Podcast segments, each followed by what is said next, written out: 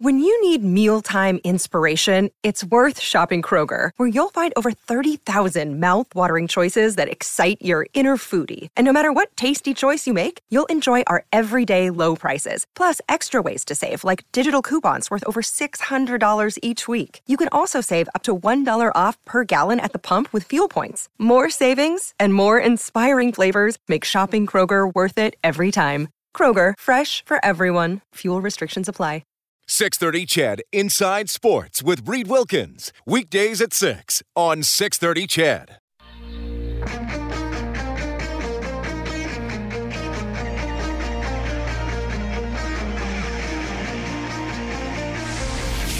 Edmonton's home for breaking news on your favorite teams. This is Inside Sports with Reed Wilkins on 630 CHED. All right, good to have you tuning in tonight. So the Oil Kings getting ready to go against Seattle. Uh, someone just sent me a message on Twitter. How do they watch the game? So the Oil Kings game at 7:30 on TSN 1 and TSN 4 to get it on television. And if you're uh, listening to it, you stream it through the website, oilkings.ca. Andrew Peard and Guy Flaming will be describing the action for you. So TSN 1, TSN 4 has it on TV. OilKings.ca has the radio broadcast as they try to win the WHL championship against the Seattle Thunderbirds. Blue Jays cruising tonight, 9 0 lead over Baltimore. That is in the bottom of the fifth. Couple RBIs for Vladdy Jr. Uh, actually, every Blue Jays starter, starting batter, has uh, already has at least one hit tonight. The Blue Jays with nine runs and 14 hits, still batting in the bottom of the fifth. They have not hit a home run in this game, oddly enough, but uh, they are taking it to the Orioles tonight, nine nothing in the fifth. Elks against Saskatchewan Saturday on 6:30. CHED 5:30 for the countdown to kickoff. Game at seven. The Elks 0 1 on the season. Saskatchewan 1 and 0. The uh, Oilers uh, slash Bakersfield Condors re-signing Brad Malone to a two-year, two-way contract. Mikko Koskinen, goaltender, formally announced today he's going to play for Lugano in the Swiss League. And Game Five of the NBA Finals just getting underway. That is between Boston and Golden State, and the series tied 2 2. 780 496 0063 is how you get in touch. The hotline powered by CertainTeed, the pro's choice for roofing, siding, drywall, insulation, and ceiling systems. CertainTeed Pro all the way. Kellen, what do we have for written correspondence? We have written correspondence about the Oil Kings. This might be a little bit early on in the going right now, Reed, but Rick uh, texts in and asks, What's the status on Dylan Guenther for tonight? That is a good question. Uh, I believe he was doubtful for tonight. Uh, I did not actually hear Brad Lauer's media availability today. I'm going to check right now. I don't think he's playing, but I will uh, find out and hopefully have an answer for you in the next 10 minutes or so. Mm-hmm. Okay, well, I'll jump on the next question here. This was an Oilers related one for you. Uh, this is from Sunny in Vancouver. What's, or sorry, he says, Hi, Reed. What's with the cap situation if Smith and Keith retire? Has the NHL clarified the rules on cap recapture and retirement of a contract signed over 35 years of age? Uh, short answer is no, and I, I, believe Stoff was talking about this earlier today that they may change the rules so the Oilers wouldn't benefit the cap recapture from a contract that was signed by the Chicago Blackhawks. I there was a rule. They may they may change the rule. That's my latest understanding of it. All right, and you are up to date. Okay, good. Thank you for checking in, guys. 780-496-0063. Yeah, that's an interesting story. I know Stoff talked about it uh, more today. Dylan Guenther is not playing tonight. Okay. Confirmed. Uh, Dylan, he might not. Yeah, and then if there's a game seven tomorrow, so we might not see him again till the Memorial Cup, and hopefully that's where the Oil Kings are headed. Yeah, I know Stoff was uh, talking about that earlier today on his show. Recapture, which to me doesn't make a lot of sense to change the rule midstream when a team might be thinking one thing about a player and then they they, they don't get the cap recapture to work that way. But uh, I'm glad that Texter brought that up. That is something to keep an eye on for sure. All right. Tampa Bay Lightning, they're in the Stanley Cup final again. Their television play by play voice, an old friend of the show, is Dave Randorf. Dave, how are you doing? Always good uh, to be with you, Reed, and uh, I'm doing great. I mean, the team that I cover is going to another Stanley Cup final, so this is an exciting time to be a hockey broadcaster personally. Yeah, I'll say you timed it perfectly. Eh? So is this your is this your third year with the Lightning or your second year? it's my second. I was not around for the first one in the bubble, uh, but I I'm two for two for Stanley Cup Finals. It's my uh, time as the voice of the Lightning. Well, which is pretty cool. And and let's dive into this most recent series win against the Rangers because it didn't start so well, and it looked like maybe New York's going to get them. Maybe Tampa Bay. You know, they've won a lot of series in a row. Maybe this is the one that didn't doesn't go their way. Did something drastically change for you after Game Two, or how do you sort of sum up them coming back and winning four in a row?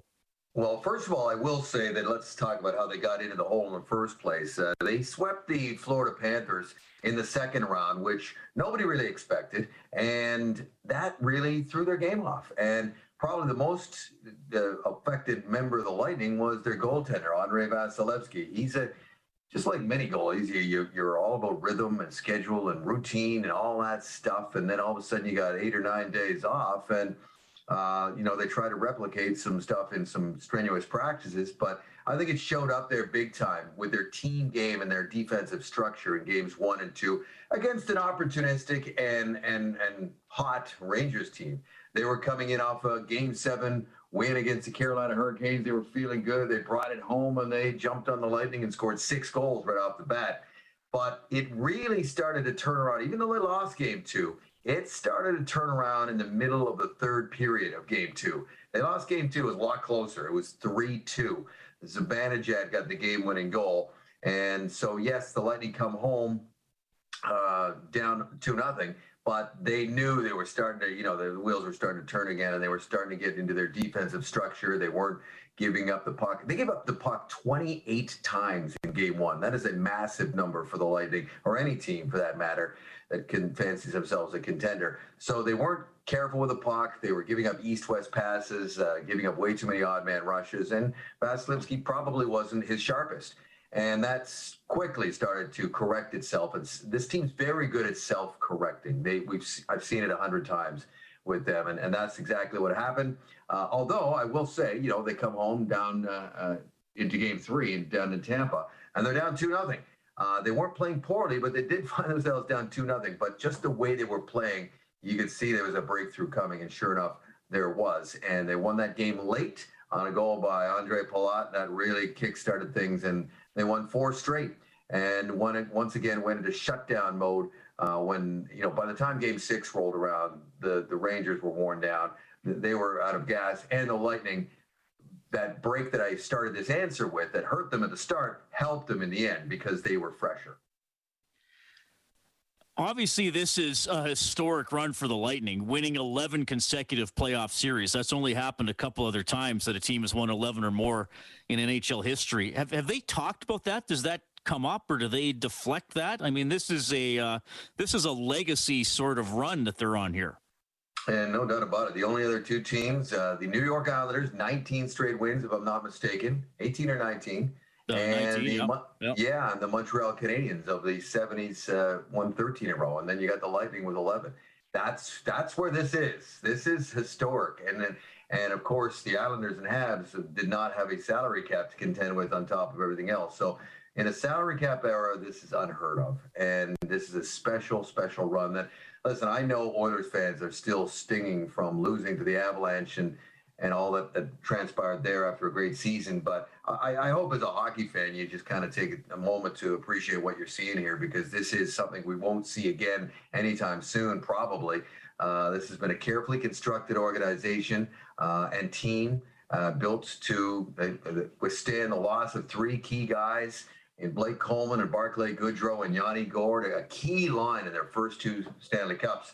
And they've been able to weather that with some additions. And uh, to answer your question, they're well aware that they are uh, on the cusp of something that, well, to being added to the list of the all time teams of in NHL history, a dynasty three in a row. And, and that's been a motivating factor for them all season long. They don't talk about it a lot, but they are well aware. And I think that is going to be a huge part of the motivation factor now that they're, they started 16 wins away, and now with just four wins away, you are going to see guys selling out as if they aren't already, but you are going to see guys blocking everything, uh, hungry and, and careful with the puck Um, this is something special. They're well aware.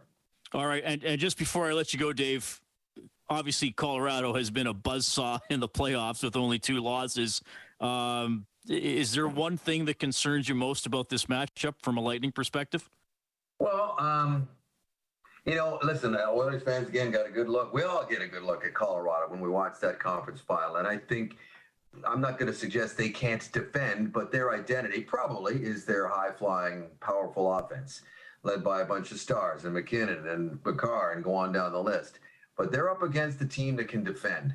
And uh, the only thing that would concern me is if the Lightning lost, they suddenly lost their structure and their way. But that's that's how they've done it the last two years. And I'll give you a stat from Game Seven of the first round against the Leafs that they won two one on the road. Uh, in their last nine wins, Reed, they've allowed nine goals total. Nine wins, nine goals against. That's how they do it. And that's what the Avalanche are up against. Yes, the Avalanche can light up everybody's Christmas tree and scoreboard, but the Lightning can defend as a team and they have the best goalie in the game. That's that's one big factor too. Is that you know there's no question who's playing goal for the Lightning, whereas the Avalanche is still you know who's it going to be? Is it going to be Francouz? Is it going to be Kuemper? Are we going to see a switch? Or what are we going to do? So I think it's the classic you know, team that loves to score against a team that learned a few years ago that you need to defend as well. And they'll have to break down that wall because the Lightning have got it up pretty tight right now. Dave, it's always a pleasure to have you on the show. I know it's busy for you. Thanks for hopping on Inside Sports, man. I hope we can talk again soon. Yeah, bring me up anytime. Always a pleasure to be on with you, Reed. Dave Randorf, television play-by-play voice for the Tampa Bay Lightning. He's going to be hosting some of the program for the Lightning here as they go into the Stanley Cup Final against Colorado. Game one right here on 6:30. CHED, starting after the six o'clock news on Wednesday. The Elks this week with Morley Scott will kick off after 7:30 tonight. It's on every Monday during the Elks season. Morley will check in after the break.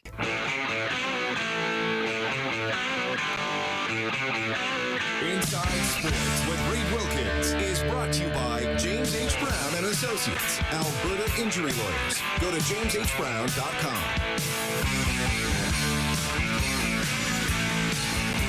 Oh, lots of Leppard tonight, Kellen. Thanks for that. Great way to start the week. We'll have to put on a couple tracks from the new album. Yeah, why not? Uh, thanks a lot for tuning in tonight. Oil Kings getting set to go at Rogers Place as they will try to win the WHL title tonight and move on to the Memorial Cup. That one's going to start at 7:30. Uh, again, if you're looking to watch it, it is on TSN 1 or TSN 4. And uh, you can also, if you uh, want to listen to it, it's not on uh, quote unquote conventional radio, but you can get it on the Oil Kings website, oilkings.ca. A lot of Edmonton Elks on your radio in the weeks and months to come including Saturday, the home opener. It starts at uh, seven. Our coverage will start at five thirty here on six thirty. CHED. Our play-by-play voice is Morley Scott, who has the Elks this week coming up between seven thirty and eight. And uh, Morley, I said earlier, I hope the Elks this week is better than the Elks last week. That was a bruising loss on Saturday night. Uh, it was hard. Yeah, that was hard. It was hard to watch. Probably harder to play. And yeah, it was nothing went right, man. Right from the start, nothing went right uh, in that game, and and it just kept adding up. Just they just piled on, uh, and I guess it could have been worse too because like uh, the, the, Lions took a knee like three times right in the in the fourth quarter. Late gave the ball back to the to the Elks at that point for another drive before the game ended. So it, it could have been over sixty, but the uh, the Lions took the gentlemanly way out uh, late in the fourth quarter. So you know, yeah, and it was can't get anything but better now, right? Well, I, I hope so. I, I, mean, I said that coming into this game, though, after last season, I said it yeah. can't go worse than last year, and unfortunately, it it's up now. Look, I, I I know this is game one, and Chris Jones had made some changes, and there are some good players, and maybe You'll have to enlighten me a little bit more, because you're around the team every, every day, and I followed training camp probably less than I have in other years because of all the Oilers stuff. But I, I feel like this is not a team of CFL rookies that was clueless. I mean, were there not some pretty experienced players here, or high thought, highly thought of players that and maybe simply didn't perform on Saturday. Is that fair uh, to say? That's part of it, but there were there was there was also a lot of uh, there were some rookies in the lineup. I think there was like five guys on defense playing their first ever CFL game. So uh, you know that's that's part of it. I mean, you can't use that as an excuse because they're you know they're they've been playing football all their lives. It's a learning experience for them for sure. But yeah, they had they had a lot of guys playing their first game. A lot of guys playing their first game in a new system or back in a system. And and uh, to me, a lot of it was these guys haven't played together much, right? This that was really their first game that this group played together. Uh, the, a lot of them know Chris Jones and have come from uh, Saskatchewan or Toronto or back from when he coached them in Edmonton, but they just didn't they just didn't gel. Uh, I mean, they just they just just looked discombobulated uh, for the night, especially on defense, and that'll change. Like Chris Jones is a good defensive coach, uh, and he'll he'll he didn't like what he saw, obviously, and you you heard him on our post game show. And we're going to hear part of that uh, on the Elks this week coming up. You know, we couldn't tackle, we couldn't block, we couldn't you know uh, line up properly, we couldn't pressure, we couldn't uh, man cover. They just they just didn't do anything correctly on defense, and that'll change because he'll whip them into shape, and he'll get. And they had some guys out of the lineup too, uh, especially the defensive backfield. Guys who are will be starters weren't in the game, and Aaron Grimes and Nafees Lyon. So uh, there were other guys too that that weren't playing as well. So they, their full lineup wasn't in place for the game. Again, no excuse. They... With threats to our nation waiting around every corner, adaptability is more important than ever. When conditions change without notice, quick strategic thinking is crucial. And with obstacles consistently impending, determination is essential in overcoming them. It's this willingness, decisiveness, and resilience that sets Marines apart. With our fighting spirit, we don't just fight battles, we win them. Marines are the constant our nation counts on to fight the unknown. And through adaptable problem solving, we do just that. Learn more at marines.com. Still lost, gave up 59 points, but uh, they, they, will. I firmly believe they will get better. Uh, obviously, right? You can't get much worse. So, yeah. Well, yes, uh, fair enough. I mean, and once you're losing by more than five touchdowns, the final margin is almost a little bit uh, ir- irrelevant. Um, did anybody I'll I'll ask this because I always try to be is find something positive. Did anybody play well in that game where you thought, hmm, okay? One stat that I'll throw at you that uh, a stat we haven't seen for a long time around the Edmonton Elks uh, football team is punt returns. Uh, Jalen Marshall averaged 12 yards a return uh, in the game, and that's been a sore spot for this team for a long time. They did a pretty good job holding Lucky Whitehead uh, in return yards as well, so the cover units played well. It was uh, good to see Sergio Castillo come in and, and punt pretty well in the game, went three for three in field goals, punted pretty well. And I also liked the game Derel Walker had.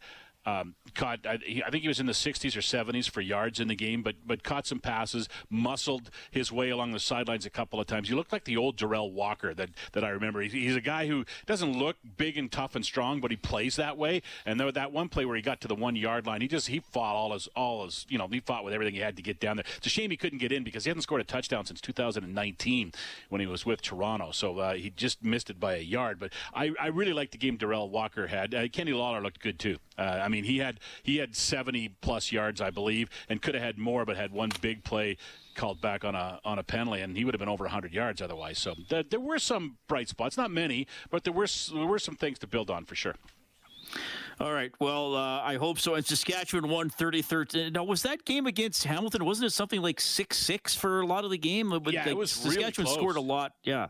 Yeah, the Riders blew it open in the fourth quarter and, and won. So yeah, they're uh, they're pretty dominant when they have the lead after three quarters, and they had the lead after I think they're like 27 and 0 in the last you know, four years or something like that when they have the lead after um, after three quarters of play, and they put that one to bed pretty easily against Hamilton with a big fourth quarter. So yeah, Saskatchewan's going to be tough. Their defense was really good in that game, and that'll challenge the Elks offense, which was you know okay, didn't help themselves out, but they, they made some plays. They they obviously have to be much better, and they have to get better field position from the defense, right? So.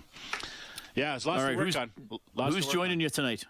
Uh, we're going to talk with Blake Dermott off the top. We're going to go back and, and, and check in with some some post game comments from the game on, on Saturday night in Vancouver. Uh, Blake's going to join us, and we're also going to talk with Victor Cui, who will uh, fill us oh, in good. On, on, on what to expect for opening night on Saturday, which is, is you know, I think it's time to turn the page, right? Uh, I mean, what happened happened, and there's nothing you and I can do about it. The team's got to solve their issues in their meetings and on their practice field. I think it's it's pretty exciting to get ready uh, for opening night, which will be on uh, on Saturday night, first game at home in a while. So uh, looking forward to that. All right, Morley, have a good show, man. Thanks for checking in. Anytime, Rito. The Elks this week coming up with Morley Scott right after the 7:30 news. The uh, Blue Jays now up nine nothing on the Orioles. That's in the bottom of the sixth. NBA Finals, three and a half minutes left in the first quarter. Golden State leading Boston 17-8. Not a lot of points there yet. That series is tied 2-2. Big thanks to Dave Campbell. He's the producer of Inside Sports. Kellen Kennedy, your studio producer. Big thanks to Nick Skiller as well. My name's Reed. Thanks for listening. 630 CHED Inside Sports with Reed Wilkins. Weekdays at 6 on 630 CHED.